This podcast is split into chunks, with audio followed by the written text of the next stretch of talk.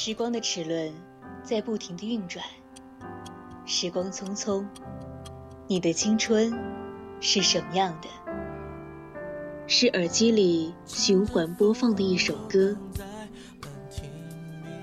还是和二三好友一起去咖啡馆，听着唱片机里时光的旧音乐？我怀念那个夏天，和喜欢的人在沙滩边漫步，在周末和爸妈一起吃一锅热腾腾的火锅，那是烟火时光里。最美好的记忆。愿我们的青春都向阳而生，永葆热爱。每晚二十二点到二十三点三十分，青春印记，你的独家回忆。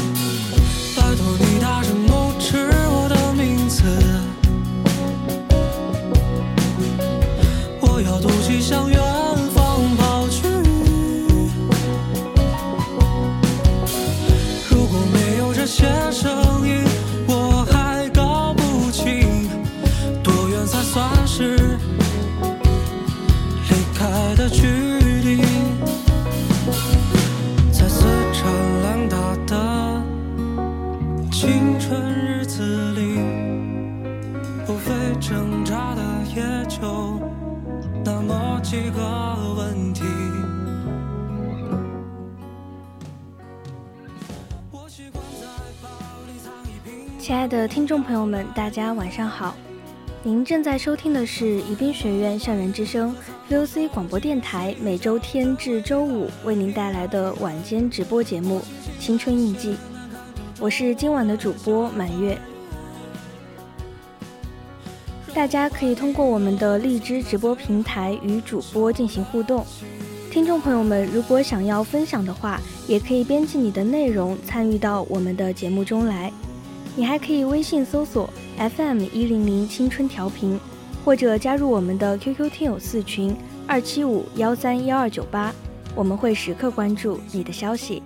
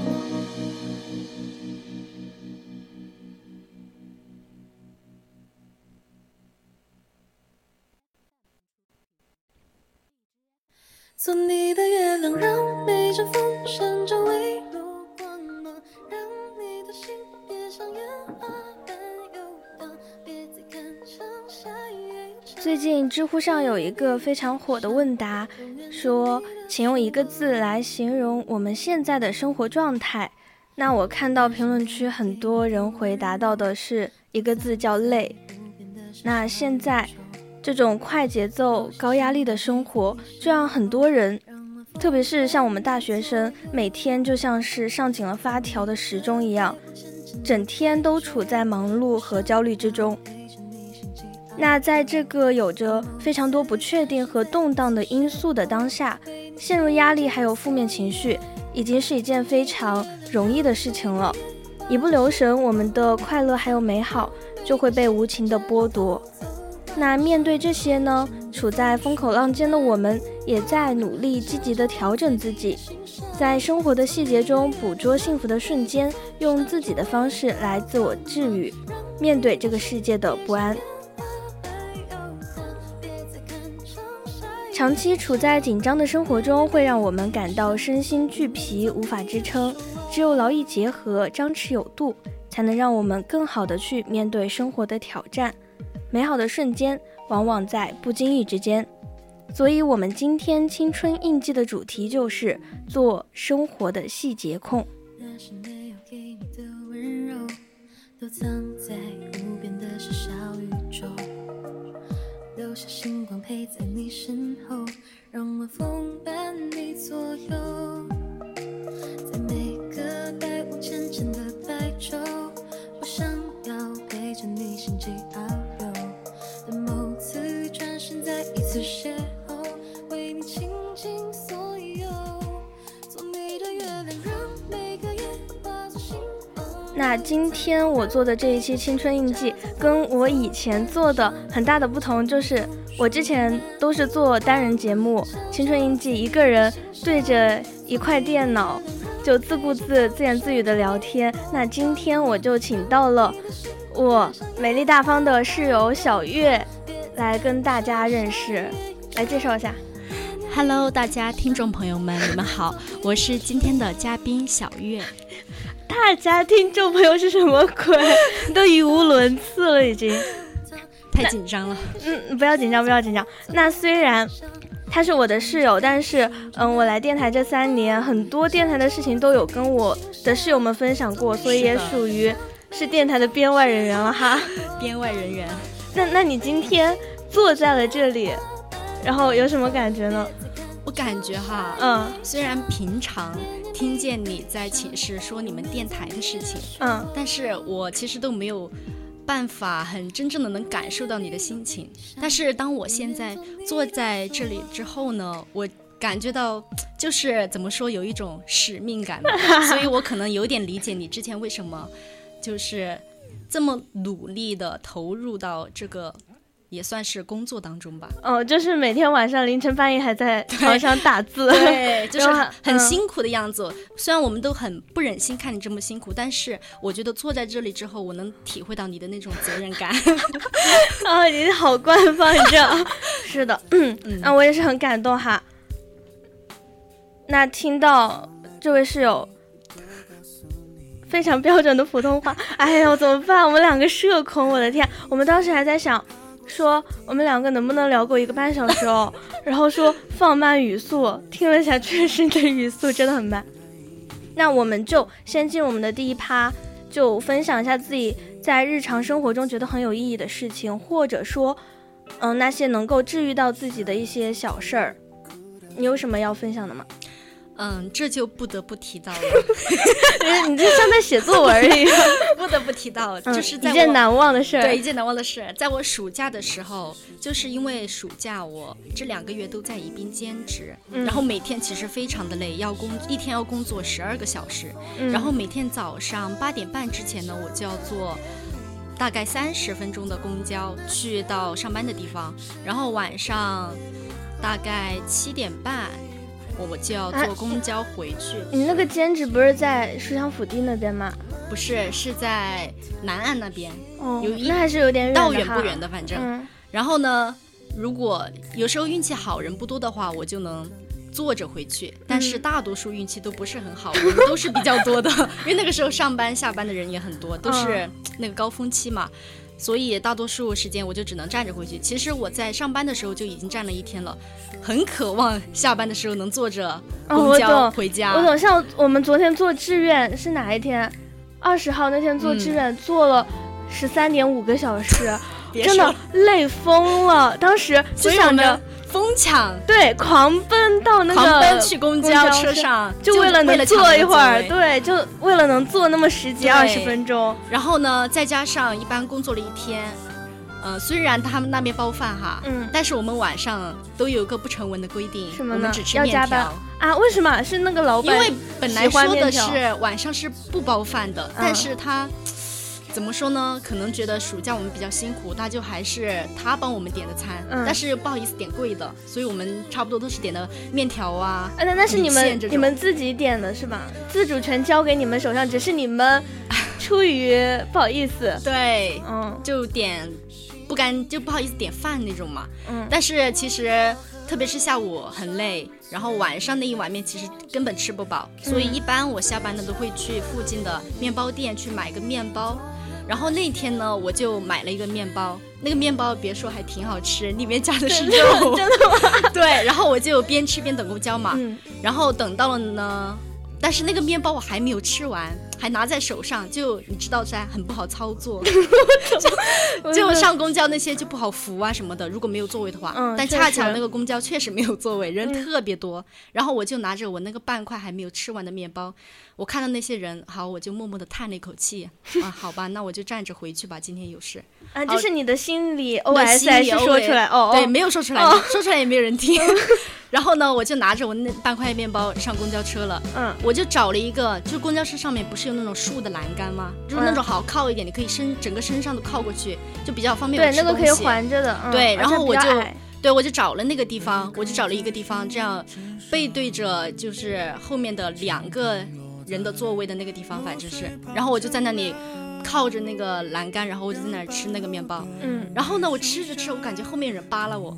我你你还以为是什么？我先以为是因为我当时我瞟了一眼，我知道那里坐的是一个阿姨和一个小孩子。嗯然后我以为是我挤到那个小孩子了，然后我就往轻微的往前挪了一下。嗯。然后我感觉他又扒拉了我一下，然后我就我以为是又怎么样挤到他了。对，然后我就转过去看了一眼。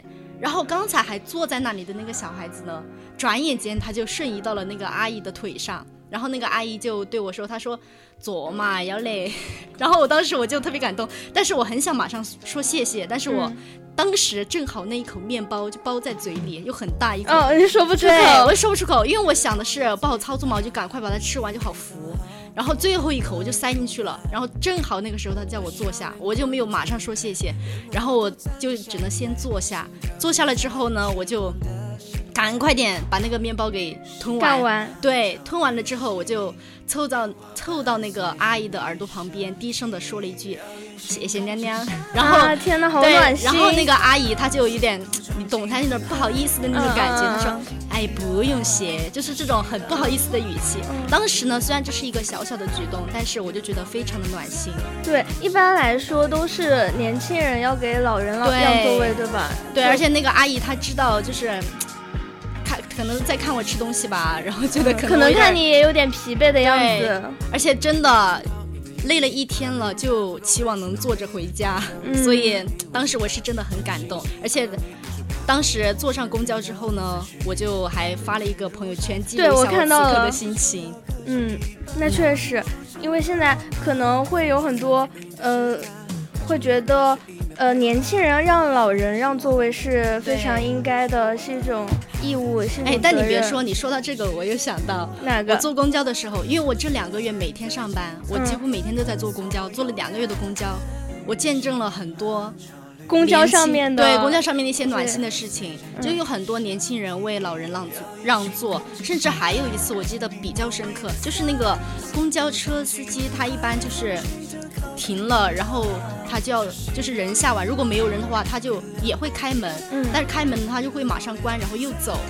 他好像是有自己规定的一个时间吧，好像。然后当时呢，到了一个站的时候，快到那个站的时候，就看到一个老婆婆在追那个公交车，就是她肯定是要赶，对，她肯定是要赶这一班的。但是她年龄大了嘛，可能跑的不是那么的快。那个司机就停下来了吗？没有。但是但是当时呢，坐在我记得他应该是坐在最后一排的一个中年的一个。嗯，叔叔吧，嗯，就是他看到了那个老奶奶在追这个公交车，他当时他就跟那个司机喊了一声，他说有一个对有一个老奶奶在后面赶，就让他停一下。然后但是非常遗憾，那个公交车司机并没有停，可能是我觉得应该是他们那边有什么规定。对，可能公交车好像只能停在他该停的地方，对，然后而且不能停。不能就是嗯一直等吧，不能等别人，好像是，就是你等你站在那儿，你就可以上，但是如果你赶不上的话，就赶不上了。对。但是我觉得那个叔叔就还是挺善良的，嗯，正义，该出该出手时就出手。说公交车，我感觉跟他非常的孽缘，就从我高中开始，我每想。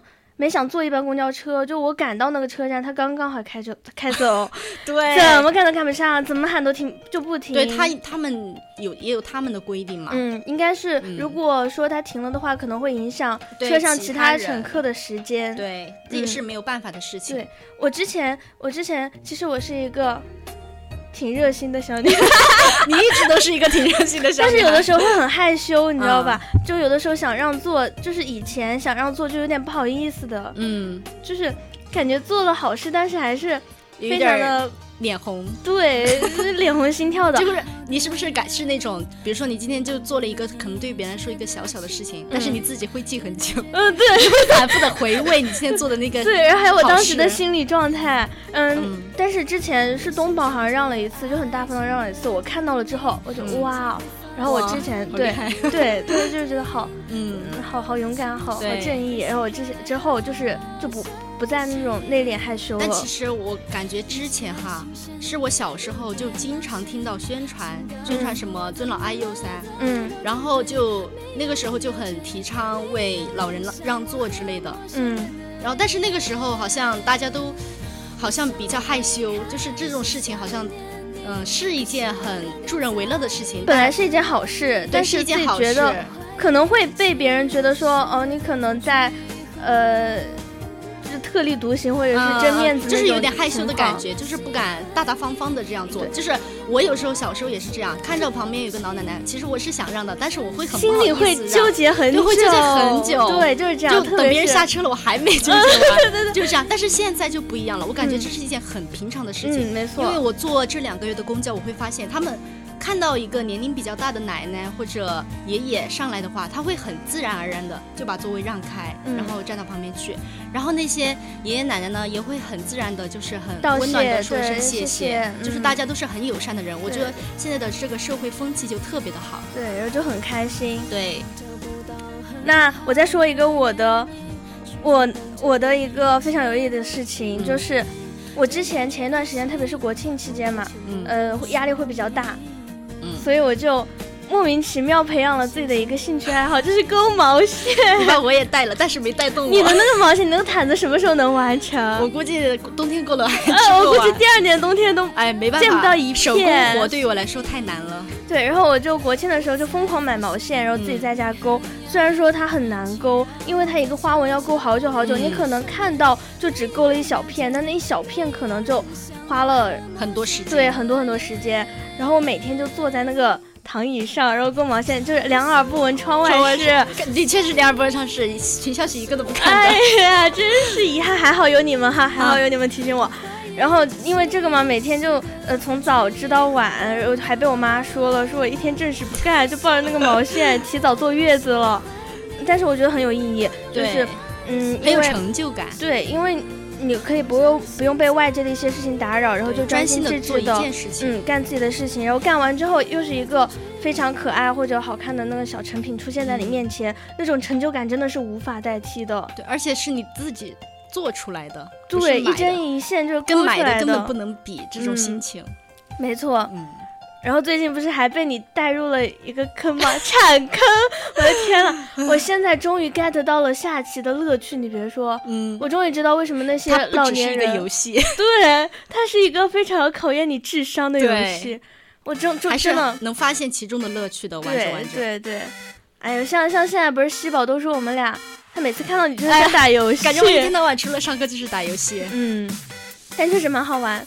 对呀，你就已经入迷了。呃，我现在才玩几天就已经，好吧，这是一个不好的习惯，也嗯，也不能你获得了快乐，它就是有价值的。嗯，好的，安慰自己哈。嗯，然后再有一个就是，东宝真的震惊我，他大一的时候我们来的时候，他不就是买了一盆银杏树吗？我在想他竟然有。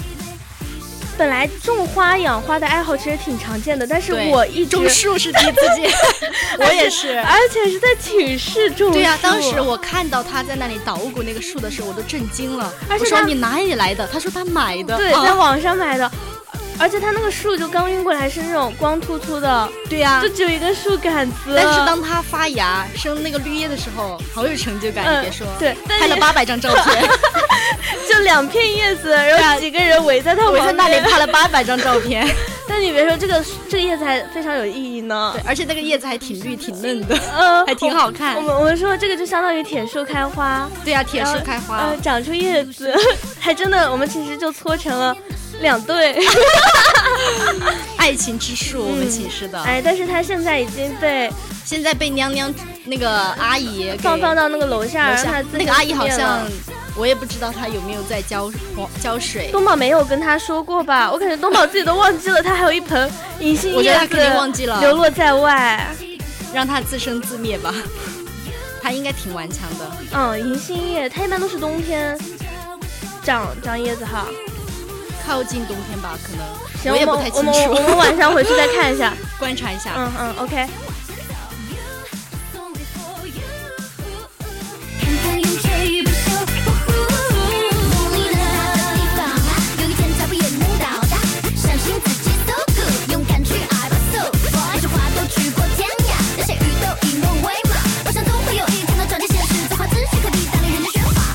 多大风也要开花，我喜欢 so good。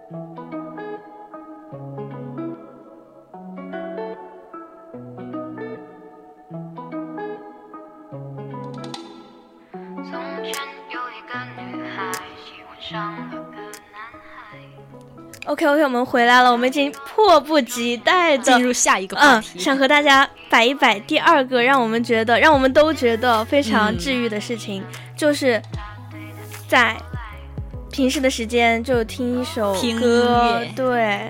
听一首自己喜欢的音乐，嗯，我觉得歌真的很神奇。我觉得那些作词、作曲家真的都好厉害，就感觉一首歌就像是讲了别人的一个故事一样。我觉得音乐这个东西非常神奇。我觉得如果我们 这个世界上没有音乐的存在的话，我们会好无聊呀。我不知道会无聊成什么样子。像现在做做节目都还需要电乐，就是有电乐就来了灵感，来了感觉。对呀，它。就是很丰富人的精神世界，我觉得这是必不可少的。而且我今天做节目之前，不是还在寝室听那个歌，哦，真的太 emo 了，好想哭。我感觉你都听哭了。那个给我一个理由忘记，我的天。哎，对耶，就是很神奇。有些歌，比如说，我记得我小学有时候听过一首，没有听过那首歌，就是第一次听。但是很奇怪的就是，就是有的时候他开口的第一句我就哭了啊，就是我没有那种。他真的很奇妙，对，没有预感，那个眼泪就直接滴下来了，就是直击我的心灵。哦，有的时候那个伴奏也很有感觉，对，很多歌的伴奏就已经能把你拉到那个情境然后人一开口，哇，泪目直接。我都不知道如果听现场，那我会有多震撼！我的妈呀，真的，嗯，而且就像我初中的时候，因为当时在跟家里的关系还是比较紧张的，然后那个时候陪伴我最多的就是音乐，我几乎。一天二十四个小时，我几乎二十三个小时都 戴着耳机。如果没有上学的话，如果只在家里，我几乎二十三个小时都在戴着耳机听歌，就是什么也没干，就是我我甚至是只听歌不玩手机，就是听，躺在床上闭着眼睛就是听，就能听很久很久。我也不知道为什么。而且我觉得声音真的是一个很治愈的东西，对，真的很治愈。嗯，像我现在每天晚上都在听他们的节目，都在审他们的节目，戴着耳机。但你是很快乐的吧？我相信，我应该是很快乐的。嗯，而且一说到这个演唱会音乐节。我们两个约了三年，太遗憾了。说好还没去。对，刚开始说嗯去看什么演唱会，但是资金不太允许嘛，然后就降低了一点点的 level。嗯，那是你有钱，我现在还是两口袋空空。我的妈呀！你还要攒钱等着我们下次的团建。我现在我现在听到你们说家教，我因为我现在很想找家教，但是你们都说家教不好，我都可太累了，可羡慕了。这能搞钱有啥不好的？只有收钱那一瞬间是快乐的，其他都是痛苦的。你可能只有自己经历了才会知道。其中的苦乐，苦乐，嗯，而且像我高中的时候，我们高中的那个十佳歌手，哇，办的真的跟演唱会一个级别哟。那个唱歌的那个那些同学，真的就像明星一样，他们要他们有伴舞，有一些他可以自己请伴舞，嗯嗯，自己或者自己找自己熟悉的朋友，就是比如说跳舞比较厉害的。就自己联系当伴舞也可以，或者去找那种专业的自己请也是可以的。还有就是没有伴舞，但他自己。你们高中吗？还是什么时候？高中哦，没想到吧？这么专业了，对，很专业。然后办的那个舞台，就是那个光看着特别有氛围感。然后下面因为是在。操场嘛，不是在那种室内。其实我觉得自己搭了棚子，对我觉得这种室外其实更有感觉，真的像路演一样。下面都拿着那个荧光棒在那里甩，哇，真的跟演唱会一样的。然后甚至有一些歌手他自己准备了动作，就是来就是 hold 住全场的那种感觉，就很有台风是吧？很有台风，就是边唱边跳，然后唱的又好听，跳的又好看。真的就像一个小明星一样的，我没，我根本想不到当时有多快乐，对，有多而且我又是特别喜欢这种氛围的人，当时我就记得很深刻。当时我们才分班，分那个文科、理科班，跟其实跟班上的同学都不太熟。但是参当当时那个十佳歌手举办的时候呢，我们才分班不久。然后做的时候呢，也是我，反正当时我没有交到什么朋友。我这个人的性格是这样的。然后随周围就是坐着一个我知道他名字，但是不太熟的一个同学。我觉得这样反而能放得开一点。对，然后当时我就一般遇到这种场合，我就像一个疯子一样 在那里狂吼，然后旁边的人就被我带动起来，也在跟我一起狂吼。我懂，这就跟运动会一样。对，就算不是很熟，但是那一瞬间就像对那一瞬间就像耍了好久的朋友一样，就感觉交往了很久一样，很熟的感觉。然后一起在那里嗯尖叫啊什么欢呼之类的，真的很放松。特别是高中学习压力又比较大。对，对于高中生来说，只要不学习，干什么都是快快乐的。对你这样一说，当时学校还请了一个唱那种类似于民歌的那种歌手，就是专业的歌手，但是可能不太出名吧那种。哦，我懂，就是可能可能是以前的校友对吧？呃，这个我倒不清楚，反正就是很。嗯，还是唱的美声的，很专业。然后，但是一般这种年轻人其实不太喜欢听，可能老年人比较喜欢听。但是他当时唱的时候，他一看还会很我们一直尖叫，我们所对我们所有人一直尖叫到他唱完。哇，他当时好开心呀！他可能觉得哇，这么多人跟我捧场，对他好开心。他我都在下面，虽然我们隔得很远，但是我能感受到他的那种兴奋。他一直在。同学们尖叫起来，掌声鼓起来，一首，再来一首，就是这样。他很感觉他唱的也很开心，我们听的也很开心。对，这种氛围就很好。感觉学生时代是干什么，只要是一起的，我们都很快乐。比如说在教室里面看看新闻联播，我觉得都是快乐的。你别说新闻联播了，就我们老师有时候放视频给我们看，嗯，前面的广告我们都看起，对对对，而且会跟着起哄那些广告。但是上了大学之后，好像就。一般般了，就没有这种强烈的感觉。但我觉得还好，因为我上我高中朋友也不是特别多，然后我们学校就很死板，就只知道抓抓学习，然后办这些晚会都办的很少，就算办的多，呃，就算办了，但也不让我们高三的去看，就把我们高三的关在教室里面学习，而且上了大学，就特别是因为交到了很好的室友们，就像我们上上星期去海底捞。就陌生人，我们都跟他嗨起来，对，然后跟他去唱快乐生日快乐歌，我觉得那种氛围感真的真的是拉满了，对，没有东西可以比熟悉的人一起，就是瞬间就变得社牛了。像我一个人的话，肯定不敢这样干。对，像但是一堆人，我就是带头的那一个。没错没错，而且我想到了，当时我们高三的时候，其实我们高三我们都知道，每年都会有十佳歌手，所以我们。一直期待，一直期待，就感觉有个盼头一样，一直期待。但是那年很遗憾，高三的时候，因为疫情就没有举办，所以我们就没有参加。当时他们是转移到室内了，好像是，但是只能有，但是那个场地有限，只能容纳高一对高一高二的选一些班去听，所以我们高三的就不能听。当时真的很难过。直播搞起来呀！其实当时直播，其实当时好像有老师提出是直播，就是。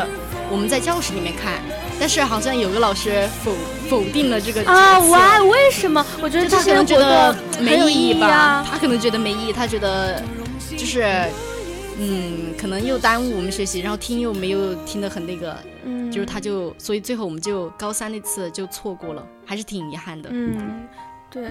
然后我一直都没有怎么去听过正儿八经的。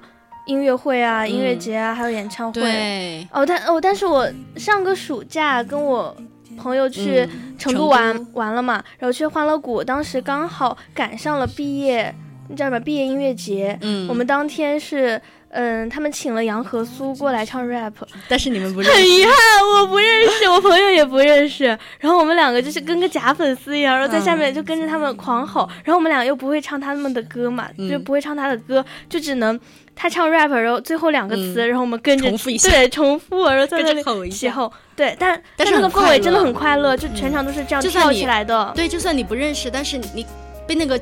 氛围给感染了，带动了，你自然而然都会兴奋起来。而且 rapper 的场真的太太燃了，rapper 是最燃的。嗯，刚开始他就是都还是嗯紧裹着自己的，后面一件一件慢慢脱，脸红了哟。哦，太真的是视觉盛宴加上听觉的享受，回味起来都忍不住笑。无穷啊！现在嘴角比那叫什么 A K A 还难压，真的太快乐了。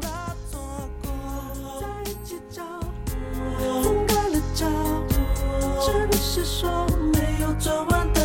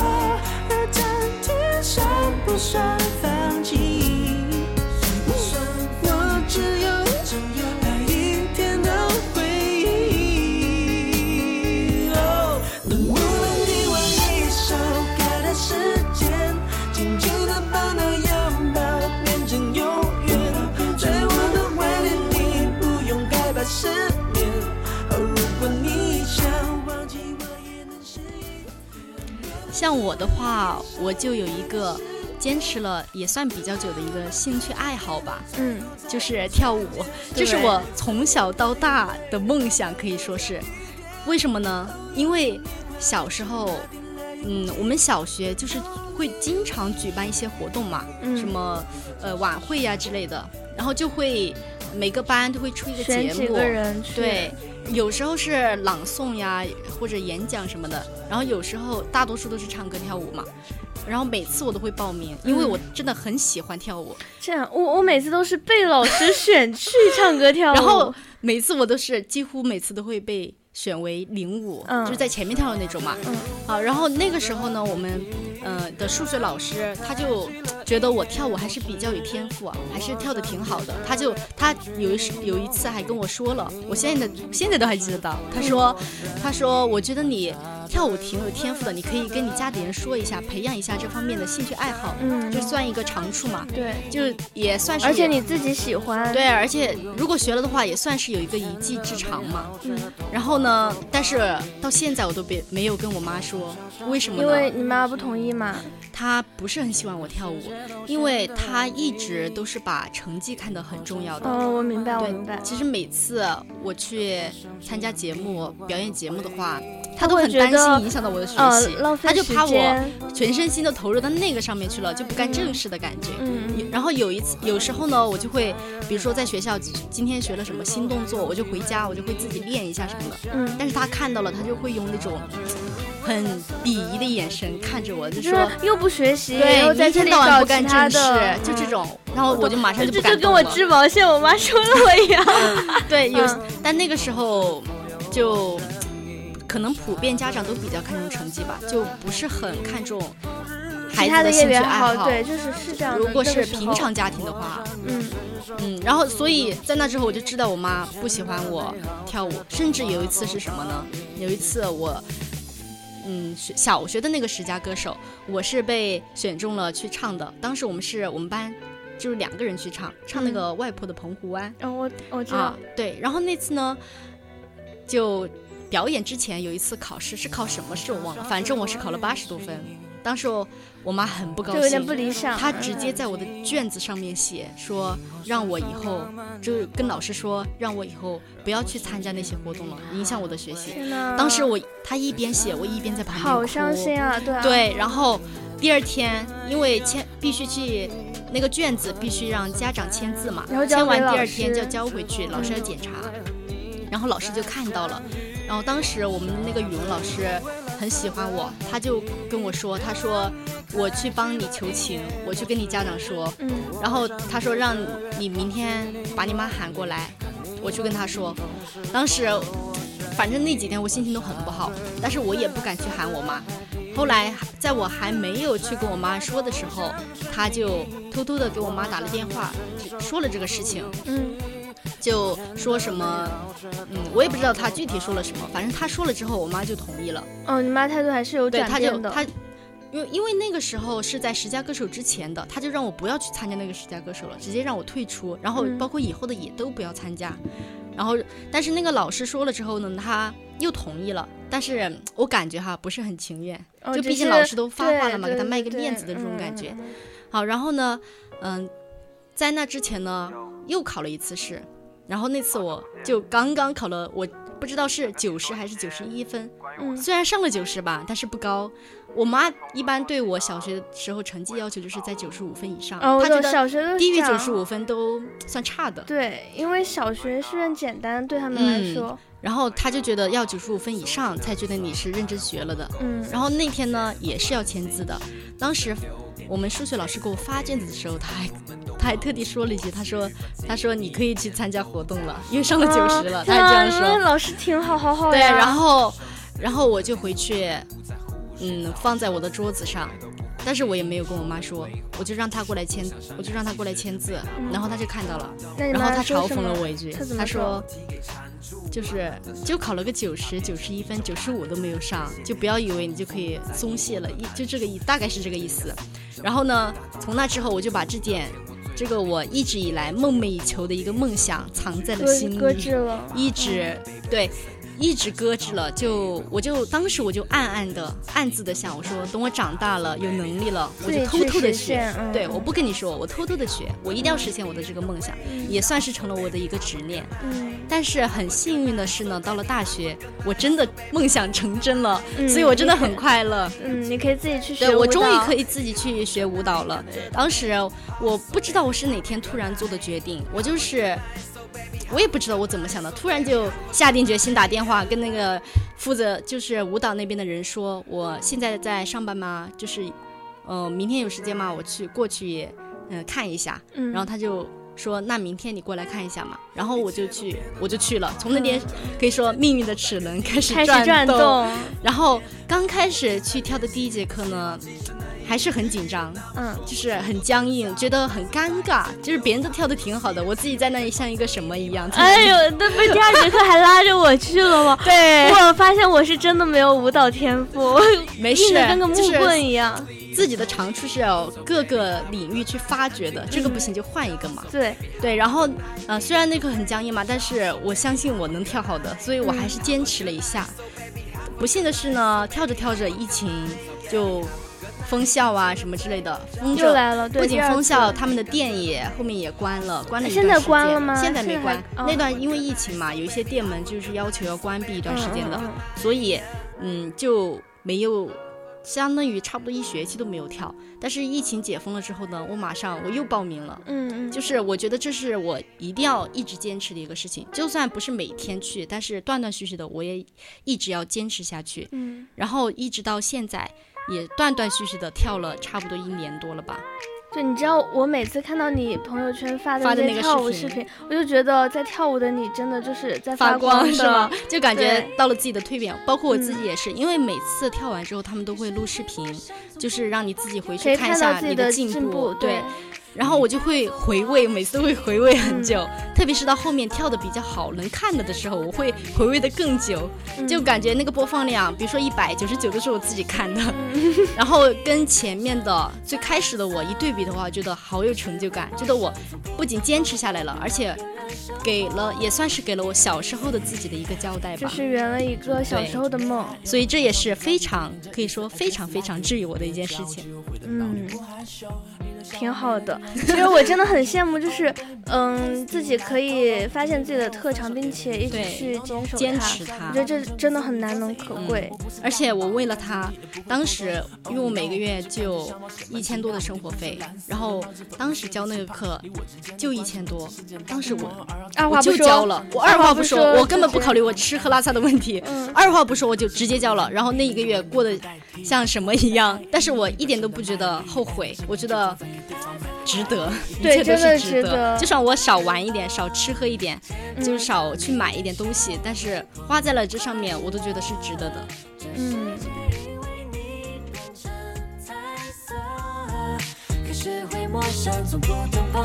两个人生活。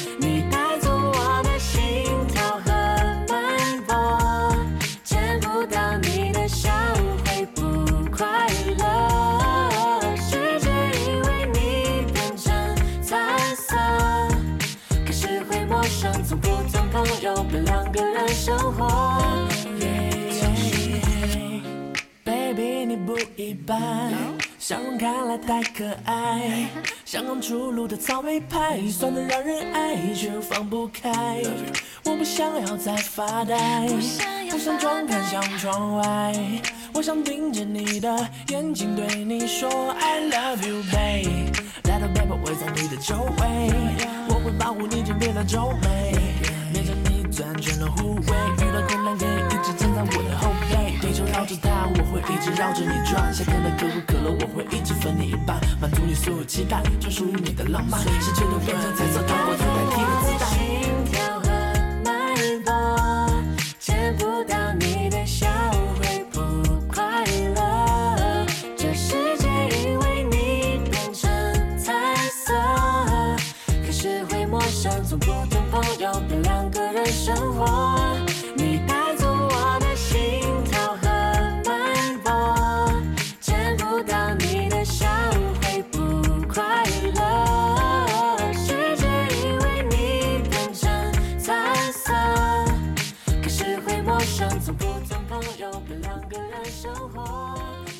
像刚刚你说了自己喜欢的事情嘛，嗯，我回想了一下，我好像从小学到现在，我都没有一个特别特别能让我坚持，或者是说特别热爱的一个东西，或者是说我自己的一个特长，所以我一直感觉我像是一个中间人一样，因为对小学的时候，呃，各科成绩也都非常的平等，就平均，然后初中的时候也是。就不偏不倚的，嗯嗯，然后特长也是，像我小时候就是因为可能性格比较，呃嗯，性格比较乖，就是性格比较柔顺，对，然后所以老师会重用一点，就可能让我去演讲、去跳舞、去唱歌，但是其实我自己。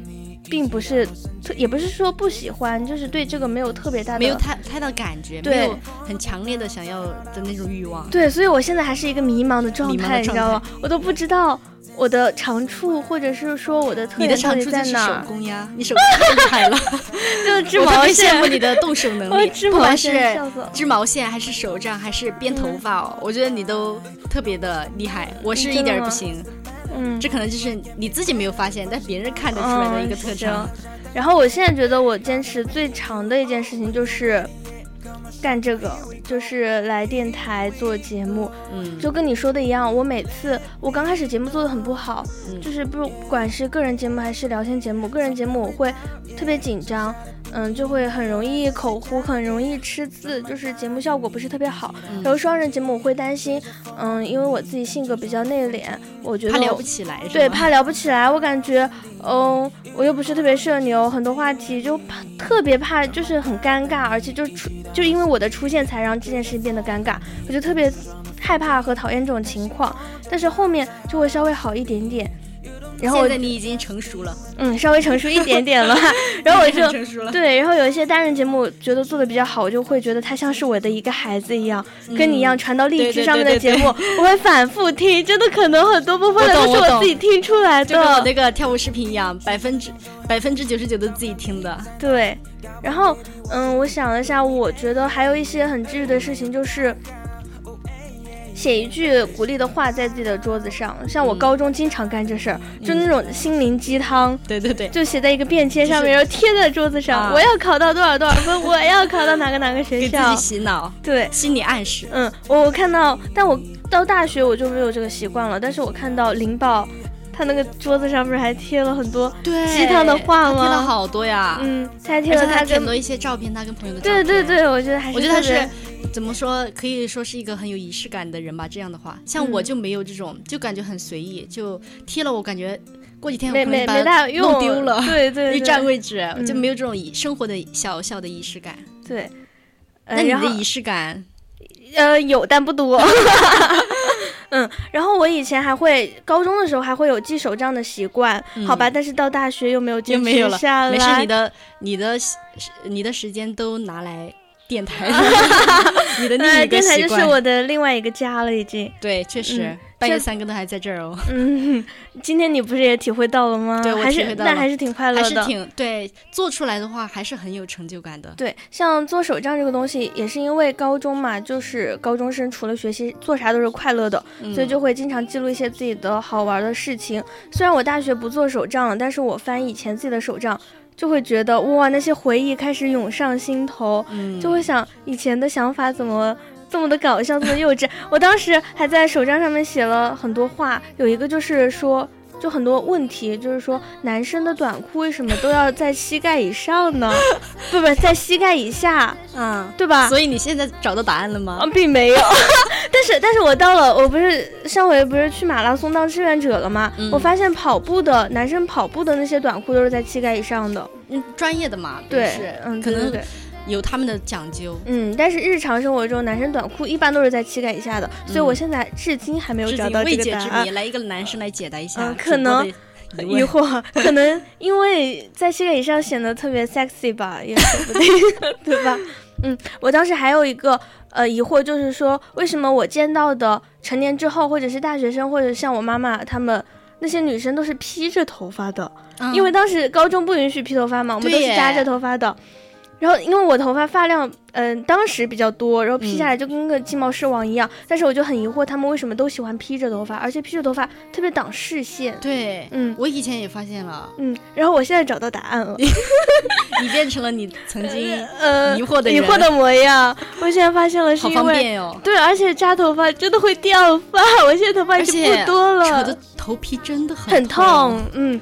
我现在，我现在就是完全披着头发，已经没有以前的困，不，没有以前的，嗯，那个什么，就是不会挡眼睛了。已经习惯了，已经有自己的技巧了。对，而且头发真的掉的已经差不多了，已经没有像以前的金毛狮王了。嗯，而且披头发吧，嗯，显脸小一点点。对，确实确实。嗯，然后还有一个是什么？还有一个就是你有，你知道一个品牌吗？它的衣服一般都是画着一个笑脸，然后那个笑脸，它的那个嘴巴是那种扭曲的。这个我不知道，就一个牌子，嗯，好像叫小恶魔。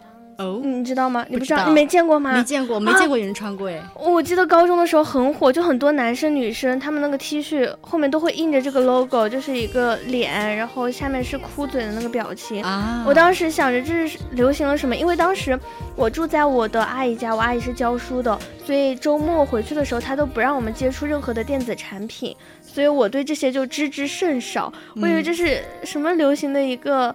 是呃一个什么时尚潮流对什么一个一个标志，然后我就说我在我的那个手账本说好想让他们站在一起啊，我觉得非常的壮观，因为顶着同样的一个就是如果你没有当时没有把这些记录下来的话，你永远想象不到当时的你的想法有多么的是是怎样的，对对对。然后我翻到以前好多人，我当时或者说我当时觉得是一道很难过的坎，到现在来看都是。都是些啥呀？对对，像我的话也是，你是做手账，我是我现在记得有一个，我以前会用一个铁盒子，就是吃那种巧克力啊，什么巧克力我忘了，不舍得扔是吧？有一种盒子，它就很适合放这种小玩意儿，就一些比如说别人给我的一些明信片这些，对明信片，还有一些什么送的一些小礼物，嗯，而且里面都是。纸条有那种，比如说生日祝福，但是也有那种，比如说就考试了，然后他希望你考试好一点那种。对，也有这种。还有就是我跟他，比如说发生了矛盾，他给我写的道歉的那种小作文，我也留着来。真的，对，然后真的很搞笑，就一直放在某个地方。嗯，现在我找不到了，可能未来哪一天我搬家的时候会把它找出来吧。嗯，阅读那些以前的话，真的会很感动，有一点像那种。时间胶囊是这个吗？对对对，就有点像这种。对，嗯，像像我以前过生日，我高中同学说送我那些糖，我都不舍得吃，都已经过期了。对，过期了，有的被晒化了，然后还留在我那个呃专门放他们那些纸箱里面。但是就真的不舍得吃，我觉得吃了就没了，就没了，就没有这个，就可能记不见，记记不到了。对，然后像我们不是大学嘛。上回伦宝还发誓说什么要用他的平板记录我们的日常生活，做一个 vlog。嗯，结果结果结果。现在都他可能无影无踪了。对呀，嗯，但是翻到以前记录的那些，还是会很感动。对，也我记得就是有一天，我们不知道是什么契机，让我们聊到这个话题。我们寝室里面，然后就突然把他的平板拿出来翻。对对对，翻到以前每个视频都往事不堪回首的感觉。我们一堆人在那里围着看，就是还是很挺感慨的。嗯，我我估计到毕业的，到我们毕业的时候，对，再看再绝对是泪目了，配上一段 BGM，哇，能哭一宿。对。Yeah. 而且看到以前自己的模样，真的会觉得虽然熟悉又陌生。对，虽然自己觉得啊，好像跟以前没怎么变，但真正拿了拿出以前的照片跟自己现在比对比，变了真的对 蜕变了。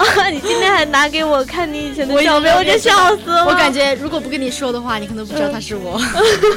真的无法直视，在冥冥之中，在潜移默化之中，还是变了很多的，有很多蜕变的。嗯，所以我觉得记录这件事情就是非常有意义的，本身这一件事。事情就是很有意义的，没错。还有就是发朋友圈呀，发抖音呀。我刚开始就是我上我上星期做的那个青春印记的主题就是羞耻症，然后我就有讲到说朋友圈羞耻症。我本来就是有朋友圈羞耻症的，就是我觉得我发一些事情，我会想别人的想法，我说他们会不会觉得我这发的太幼稚了，或者是说我这条朋友圈有没有必要发？有的时候编辑好了，但是。总觉得，怪不得你朋友圈的那些文案都这么文艺，看来是精挑细选过的。对，我就会删了又改，删了又改，就会觉得，呃，这样发会不会太不太好什么的。然后如果最后发出去了，我会过两个月再去看，哦，感觉不对劲，又给它设成三天可见，又给它设成一个月可见这样子。其实。其实我也有时候会这样，但是我的解决方法是什么呢？是什么呢？就是那种不熟的人，我直接设置他看不了我的朋友圈，就是就能看我的朋友圈的都是熟人，所以我觉得我在里面发疯都无所谓，我随便发疯。对，我看你的朋友圈就很经常，差不多是可以日更，对，很日常的那种。嗯，说的话就是想什么说什么，根本不怕，因为。因为有些人他根本不知道我发朋友圈，要能看到的都是能听到的。我现在也好很多了，我觉得想发就发，反正这是自己的朋友圈。对呀，管这么多干什么呢？嗯，没错。但是也有那种讨厌的人，讨厌的人给他把评论删掉。对，真的，我真的见过 的。就是我有一个朋友，就是。他一天我感觉能发一百条，嗯，一直一直就是被他刷屏，每天他都，他感觉像住在朋友圈一样，就是前一秒发了，下一秒又发，就像在朋友圈记日记一样。对，然后他有一次就发朋友圈，就说，就意思是大概意思就是骂那种说他发朋友圈烦的那种人，就觉得意思就是关他什么事的那种，这种就是很。放纵自我，但是他很潇洒，对，就是很潇洒。就本来就是让你自己的朋友圈，如果你不想，对你不想看，你完全对可以不看我的朋友圈。对，但是你又要看，你又要说，所以我就很不理解这种人。嗯，确实。OK，我现在和解了，我打了个嗝。哎呦，好饿哟！和解了。嗯，没错，和解了。你哎，我记得你上次也有一个和解，哪个？上次你说你做节目做哭了，哎呀，别提了，那个我在节目上 说百遍了，我感觉真的吗？嗯，那说了几遍，说了一遍好像。哎，那个是因为好像还跟我们寝室有关哟。对，那个是因为，嗯，因为我从小到大都不是不属于特别瘦的那种，然后可能会有点胖，所以，嗯，所以每次回老家，就是回乡下或我奶奶家，一些亲戚就会说我的腿比较粗，特别是大腿什么的。然后我奶奶他们也会说，还说我遗传我爸的腿，因为我爸腿也比较粗，说好的不遗传，遗传坏的。对，我觉得这些亲戚。这些就是，嗯，可能大人所谓的大人，他就觉得。小孩嘛，就说一说，他也不过心，又没什么，对，对他觉得你就像没有自尊心一样的随便说，就感觉你不会放在心里。嗯，而且小时候就很多人会开玩笑说你是从垃圾桶捡回来的，什么什么。对，其实你感觉挺好笑的，但其实听的这个人很难，并不好笑。对，然后所以他们这种话就在我的心里梗了很多很多很多很很多年。但是是怎么和解的呢？嗯，是这样的，是，嗯，所以他们这些话，我一直到初中、高中，甚至上大学。学大一的时候，我都不敢穿那些短裤，还有短裙，就穿都是长裤，都是牛仔裤。然后我们电台还有人问我说，每次看到你，你都是牛仔裤，说你怎么这么多牛仔裤？因为牛仔裤很百搭嘛，就该遮的都遮了。然后有一次是。我想换一下风格嘛，我就去，嗯，那个某音上面一直刷，然后刷到有一个博主推荐一条裙子，我觉得蛮好看的，但它是那种蓬蓬裙，就比较短，在膝盖上面的。我当时想着，反正有运费险嘛，就买回来就在寝室看一下怎么样，然后就买回来了。买回来我本来，因为它有点露，它腰后面又露了，然后腿又是，呃，那个裙摆又这么短，然后我本来是想退的。但是你们，你们就一直在那夸赞，哦，对对对，然后还在给我想怎么搭配，怎么搭配鞋子呀、袜子这些，对，然后也没有说，就说这样很很好呀，不粗呀，什么什么。我当时，哦，好感动，瞬间被治愈到了。然后后来我看你发朋友圈去。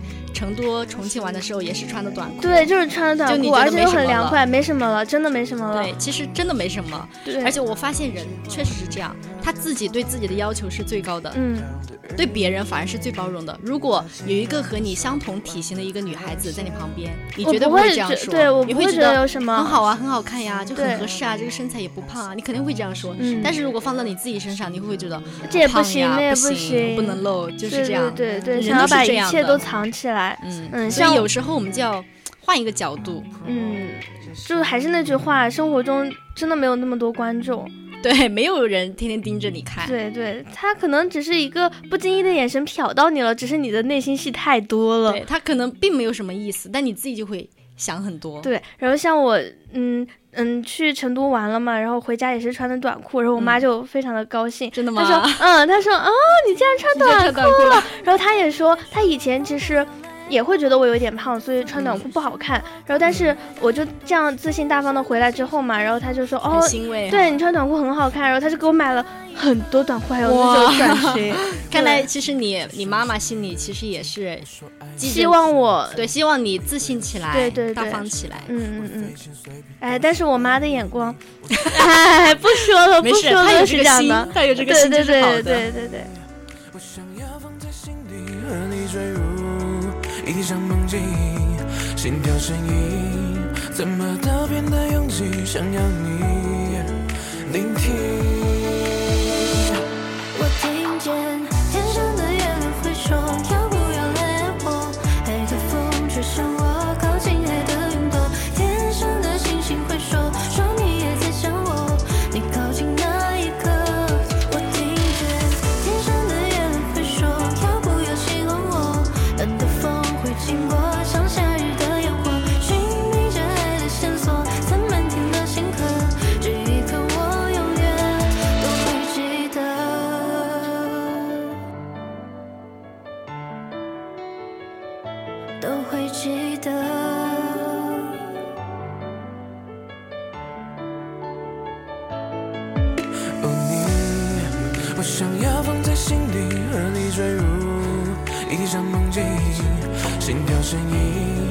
怎么都变得拥挤，想要你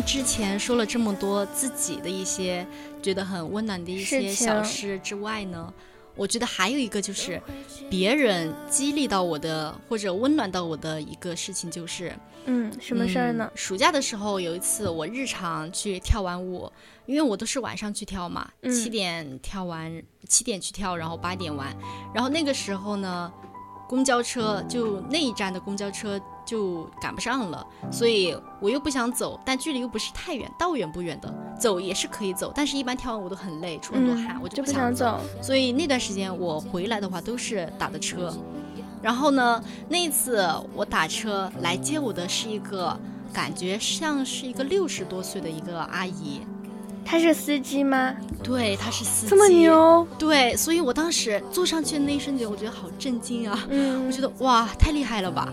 然后，但是我什么都没有表现出来，我就像一个正常的乘客，呃，就是内心 OS，对对，内心感叹一下。然后他开的特别的稳，特别的，嗯，熟练，我就觉得很厉害。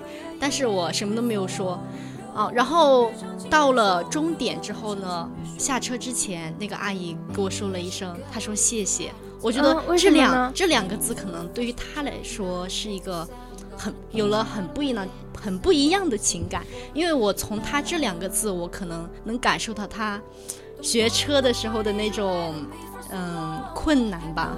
再加上我觉得可能也是家里人比较担心他，或者觉得他这么大年纪了，怎么怎么会怕乘客觉得对，而且他这个是专门接单的，就是他每天会乘很多乘客，嗯，就是一直在跑，一直在跑，所以我觉得。这两个字可能他是在感谢我在路上，就是没有看到是他就马上下车，或者是，嗯，在路上没有问他，就是一些关于他这个的事情，让他回忆一些不好的回忆，或者也有可能是他之前的乘客有可能不这么友好的对待他吧，可能是，然后他，然后他说了谢谢之后，我就跟他说了一声再见，我觉得。这个是非常治愈我的一个事情，这让我想起了我小时候看的一个电视剧。那个电视剧就是，其他的我真的记不得了，我就记得那个电视剧的是有一个孕妇，嗯，她快就是孕期嘛，如果要快生了的话，嗯，肯定要有人送去医院的，就是家里面肯定要有有一个人看着，对。但是她老公呀或者什么其他人都有自己的事情，有工作啊，也很忙什么的，我当时也记不太清了。然后她就为了为了这个孕妇，她说那我去学车，我我来看着她。但是她去学车，所有人都不同意，所有人都不支持她。但是他就是要坚持学，因为他年龄太大了。对他年龄太大了，然后他刚开始学的时候也是很有一点困难，而且，嗯，也是被被别人议论。然后最后呢，他还是拿到了驾照，拿到了驾照，但是不敢让他开，别人都不敢让他开。但有一次是什么呢？呃，那个孕妇突然就是发生意外了，还是怎么样的？突然就。没有到预产期，他就要生了，羊水破了，嗯，那是真的没办法了。家里面当时只有他一个人会开车，不是会开车，就是只有他一个人在那儿，只能他送，只能他送。但是如果是坐公交那些打车那些很不方便，来不及。嗯嗯。然后他当时，而且他已经拿到驾照了，他有这个能力开车，他很紧张，他还是一鼓作气把那个孕妇送上车，然后拿着钥匙，我我当时还记得他。深呼吸了一口气，然后钥匙插了上去，然后开始开，然后最后他安全的把孕妇送到了那个医院。嗯，所以我觉得，就他就让我那个阿姨就让我想到了这个电视剧的这个情节。我觉得他真的是一个非常非常厉害的人。嗯，然后回去之后我还发了一条朋友圈。还挺多人给我点赞的，可能他们都觉得他很厉害吧，跟我有一样的想法。嗯，因为我学过车，我知道，就是学车跟自己开车根本就是两回事儿。对，自己开车要考虑到很多方面，而且学车的话会有教练坐在你旁边，出了就是有什么问题，可能教练会及时帮你改正或者是兜着，但自己开车就不会这样。对，自己开只能自己负责了。嗯，所以他那个电视剧里面的。那个主角真的是主角吗？不是吧？我也记不太清了，反正真的很有勇气。嗯，对，真的很厉害。包括我打车的那个那个阿姨，真的，我觉得她，我太佩服她了。我自己到现在我都还没有学车，我都不敢。我为什么不学车？就是因为我觉得怕上路开，对我怕上路。所以我觉得她年龄算有点偏大了，但是她依然，她不敢，她她不仅上路了，她还每天接单载人。我觉得真的，这真的很厉害。嗯，而且一直坚持这个事情。对，而且他坐他的车真的挺舒服的，因为他开得很稳，然后又，嗯，他太就是也非常的友善。嗯，那我再讲我讲一个我觉得很治愈的事情，嗯，也是发生在最近不久的。嗯，那天是我跟我们电台的一个副主编去团建踩点，然后那个，呃，我们定在龙头山上嘛，龙头龙头山上。他那里狗就很多，然后我们走在旁边的时候，那些狗就一直朝我们叫，然后还盯着我们，我们就很害怕。对，最后我们都是倒着走的，就一边看着不许过来，不许过来，然后一边往前走，然后但是就感觉那只狗好像要过来了，突然有一辆车从我们旁边就慢慢的开过。然后那个车车主人，我估计他是看到我们很害怕这条狗，所以他就默默的、很慢的、很慢速的把车开到了我们的前面，就是帮我们挡住了那条狗的视线。细心啊！对，就停在那里停了很长时间，然后我们。就直到我们走远了，没看到那辆车了，然后他，我估计他才开走。哇，他内心肯定很有成就感，对，他觉得自己哇，自己超厉害。对，我真的很想当面跟他道个谢。对，虽然可能在他看来，对，可能在他看来是一个很小的事情，但是真的有帮助到我们很多。嗯嗯，还有一个就是我高中的时候在食堂打饭，有一个嗯挺年轻的一个叔叔，他每次。因为打饭动作很快嘛，所以一些汤汁可能会沾到。自己的碗可以可可能会粘到碗上，然后他每次递给我们的时候，就会把那个碗翻转一下，翻转到干净的那一面，怕你拿到那个对脏的地方，他就会翻翻转一个面。哇，这这些细节真的很戳我，你知道吗？因为而且我觉得他每天都要重复这样一个动作很多遍，但是他每次都能细心的给你转一下，对，转一下方向才递给你。对，如果他不准的话，其实可以跟他节省很多的工作量。嗯，所以嗯，真的是一个很暖心的人。嗯，没错。哦还有一个说到。食堂这个，还有一个就是，就是之前食堂打饭都是我们自己打的，就会有一个非常大的铁盆子，嗯，放在凳子上，然后让我们自己舀饭。然后有的时候舀饭那个铁盆子会动，就是会乱动。对。然后但是有一次我舀饭的时候，就看到一只手默默的稳 住了它，对，撑在那个盘子。然后他当时那个也不知道为什么那个米饭就很粘在那个勺里啊，我懂我懂，就是半天搞不下来。然后我就很很着急，我又看到那只手一直在动，我就更着急了。哦，但是他一直就是。我我磨蹭了很久，但是他一直帮我抵住了，他抵了很久，对，太感人了，真的太太暖心了。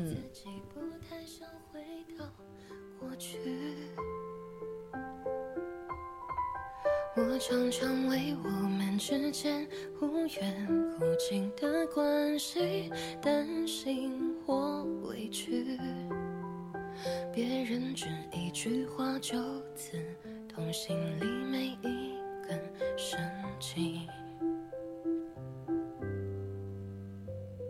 你的孤单是座城堡，让人敬仰，却处处封印。你的温柔那么缓慢，小心翼翼，脆弱又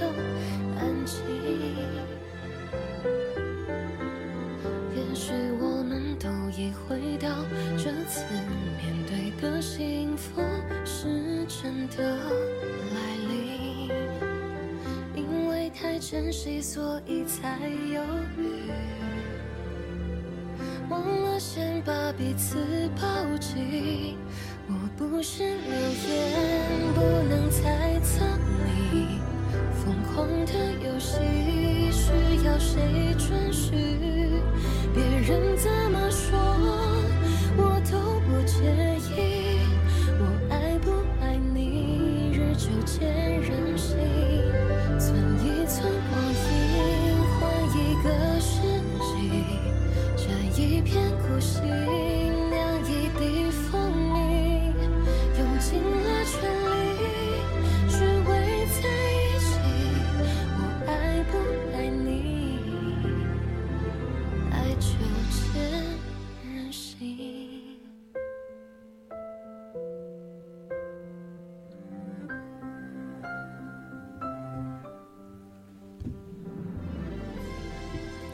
之前说了很多高中啊、小学的一些治愈的事情，嗯，那如果说大学的话，我觉得到现在为止，最治愈我的一件事情就是生日惊喜。啊，这是去年的，没想到吧？真的没想，而且当时我心情还非常的不好，然后突然我就听到下面。传来了生日快乐歌，嗯，对我是先听到那个放的音，好像是西宝放的音乐。对你当时，当时我们已经熄灯啊，是已经熄灯了。哦，不是我们熄灯了，当时是十二点嘛，快十二点的时候，你已经上床，你已经把帘子拉，对，把你的自己的帘子拉起来了。对，然后呢，我就我知道我知道你们熄灯了，但是我觉得很正常嘛，差不多要熄灯的时间了，我就没管，而且当时我还在心情很不好的当中，我还关帘子怕你们看到。然后，但是你就关上帘子，对于我们来说真的是天时地利人和。对，但是就是这么巧，就是这么巧。然后，呃，到了零点了之后呢，我就听到一阵音乐从下面传来，然后一阵歌声又从下面传来。哦，我当时瞬间泪目，嚎啕大哭，因为本身心情就不好嘛。嗯。然后你们突然这样，就会真的很绷不住，很让人。对，我们当时就想着，一般来说肯定都是生日当天。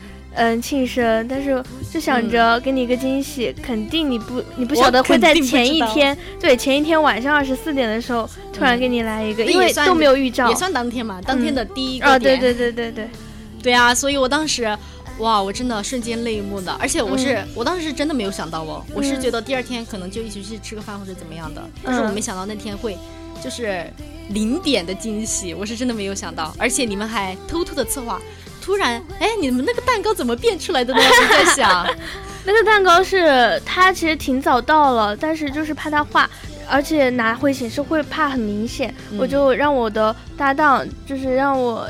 嗯，电台的搭档就放在他的寝室里面，然后开着空调，开着空调，对，怕他啊，怕他坏。对我当时我还记得，我洗完澡之后回来就随口说了一句，我说，哎，有点冷了。然后当时东宝还 还惊了一下，他说，就是怕蛋糕化，他就怕他怕我发现什么端倪，他以为是我可能发现了什么才说冷的，但其实我就是随口一说，我觉得有点冷，他还紧张的，我还不知道你们的这些心理活动。嗯，呃，对对，捏了一把汗，你当时说的时候，对啊。然后你们那个蛋糕弹出来，我就哇，我就觉得，嗯，你们什么时候策划的？你们肯定是早就在群里面就对对对，已经建了一个群，对，建了一个五个人的群，我建了一个群，对，就是在那里策划。然后那天就真的，虽然我那张照片就还是你给我你的那个 CCD 给我拍的那张照片，虽然很狼狈，然后哭的脸也很肿，但是我觉得很有意义，对呀，非常的有感觉，就比我的那些摆拍的那些美照都好看，是吧？哦，那说到生日。我比较惊喜的一个生日是第一次生日，等会儿你再说第二个。嗯，因因为我好像是我们寝室从大学刚开始进来是第一个说过生日的嘛，对，所以我也不会想到你们会给我过，因为大学因为感觉还不熟，对，不是特别熟。然后当天晚上我们是一起去吃了那个叫什么，你羊肉还是牛肉？牛肉那个翘翘脚牛肉，现在那个哦很好吃，但是它关门。了啊，意难平。然后当天吃了翘脚牛肉，我以为你们肯定不知道我生日噻，对，然后就。回去，但是因为那是我大学第一个生日嘛，我想买个蛋糕，我们死活不让你买。对，我在那个蛋糕店已经徘徊好久了。我还特地跟你说，我说，哎，这个好吃，买这个就够了。就买那个小一点的，对，我想买一个就是几六寸的，就大而且你你正好你耳根子也比较软，就特别听劝。我叫你买，真买了，然后就买了那个小的蛋糕。我当时还有点 emo，说为什么都不让我买？为什么不能吃个蛋糕呢？结果一回去，对，结果一回去，我根本。就当时我也没想到，好像是我们三个，我你还有东宝走在后面是吧？伦宝，然后几个人走在前面。当时我也没多想，对。但是打开门一刹那，哇！就一个蛋糕端出来，然后给我戴上帽子。哥，对我当时整个惊呆了，我的天啊！没想到惊喜，没想到，对，没想到。嗯，当时真的非常的感动，而且当时我们还不是特不是特别熟，对，就没想到对方是这么温暖的一个人。对，首先感动就是你们知道我的生日，而且。当时好像是谁说的呢？好像是灵宝说的。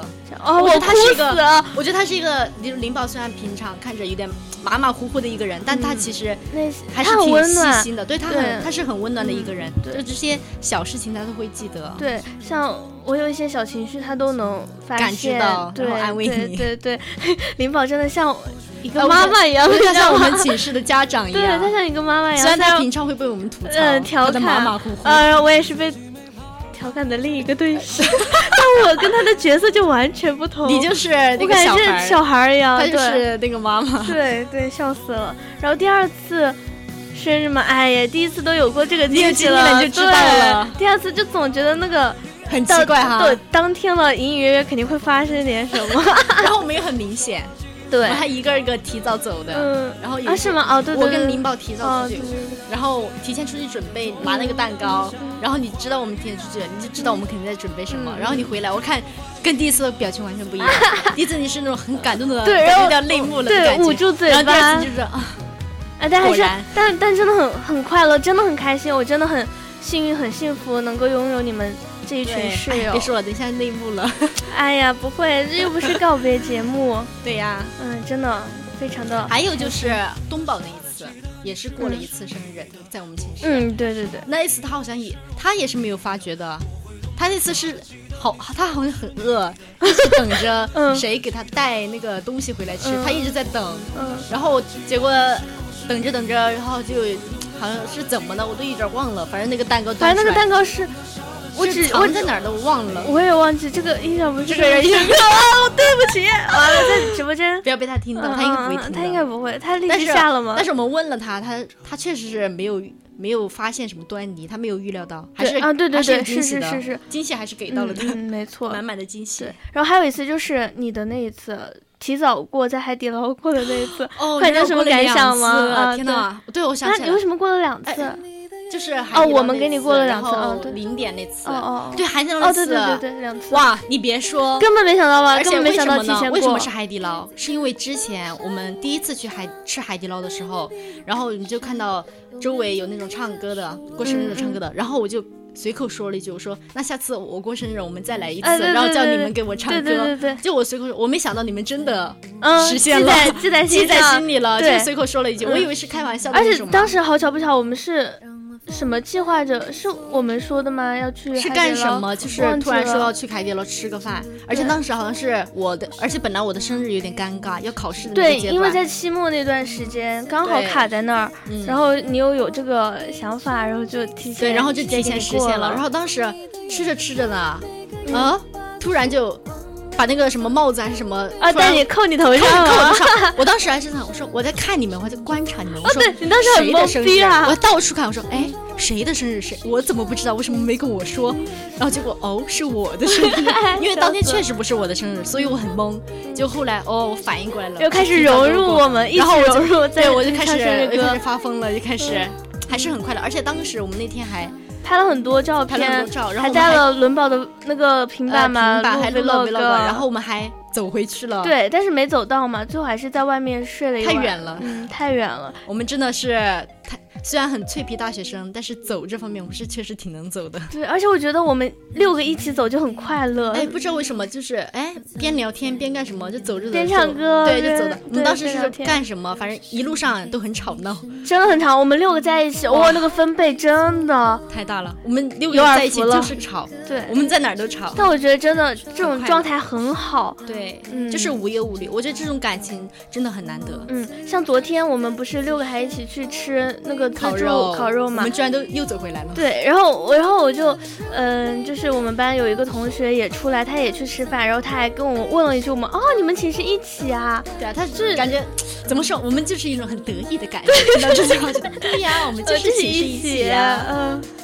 感觉我们寝室好像到现在都在都没有发生过矛盾。对，真的，我上大学之前，我一直最担心的就是这个问题。寝室矛盾，真的，我上大学之前不知道那个某音，他就会监测我呀，他很起给我推啊，说什么很很严重。宿舍甄嬛传，对，还要在我你往你毛巾里面放针，然后我用你的牙刷刷马桶的时候，我当时可害怕了，我好怕。但是很神奇，我第一次见到你们，我就觉得很亲切，是吗？很亲切，我我不知道为什么。就别说我第一次见到你，你穿的，对你穿的那个是，哎呃，J.K. 的那个短裙嘛，不是，就是那种黑色的牛仔裙，哦，黑短裙，短裙白色的。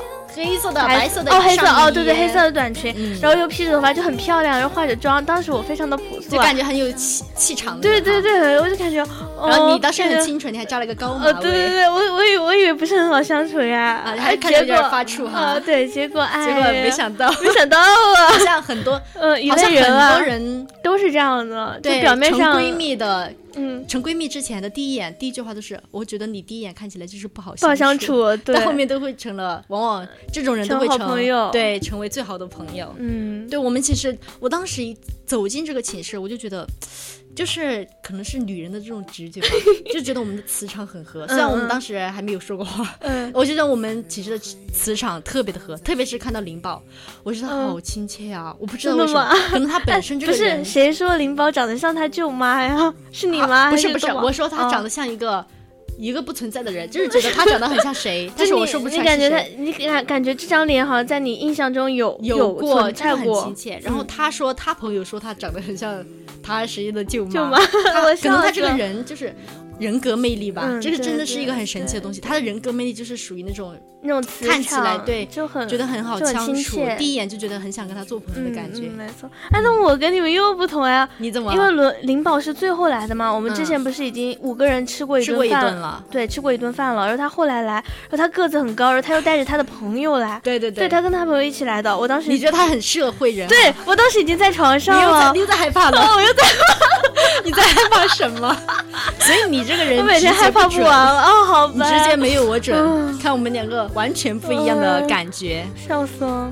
嗯，我觉得东宝给你的感觉应该很好。对，因为我刚开始来寝室的时候，我是钥匙好像没拿，是钥匙丢了，就只有东宝有钥匙。他给我的感觉就是好。好热情啊！对，而且东宝在我们没见面，就是没开学之前，他在群里面好活跃，龙王都是他了。而且拉我们进群的就是他。呃当时他拉我进群，我还很好奇，他怎么搞的我的微信号？我还说你好，你是 QQ 号、微信号，他微信把我拉进加了你的微信。嗯，我们当时还没有微信班群，有微信群。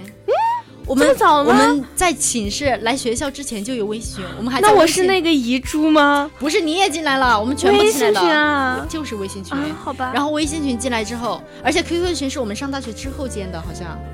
我们进来之后建的，就是为了要传什么资料什么，找资料什么才建的，什么医院六美啊。第一个是那个微信群，然后就是六妹，就是那个微信群，然后还讨论说，要不就这样分配上下哦，对对对，哦对对对对，是微信群啊。当时我喝酒啊，怎么搞到的？当时你知道吗？那个分上下铺，我就觉得有点像《甄嬛传》了，因为有点害怕了，是吧？对，我因为开始害怕了，因为抖音上刷到了，就是会抢什么床位什么的，会给你分析上铺还是。没想到戒备心太重了，哎呀，都怪那个刷太多了。然后，而且我们的那个微信群名字不是还叫甄嬛，是吗？现在后面改的嘛，后面改的，后面改的甄嬛是你们谁聊到那个什么甄嬛的话题？哦，对对对，开始 cosplay 了，还在那里贵妃皇后的，不玩了，那要当皇后。哎呦，但真的很很感慨，只能说就是缘分吧，缘分就是一个很命运使然，所以这个是。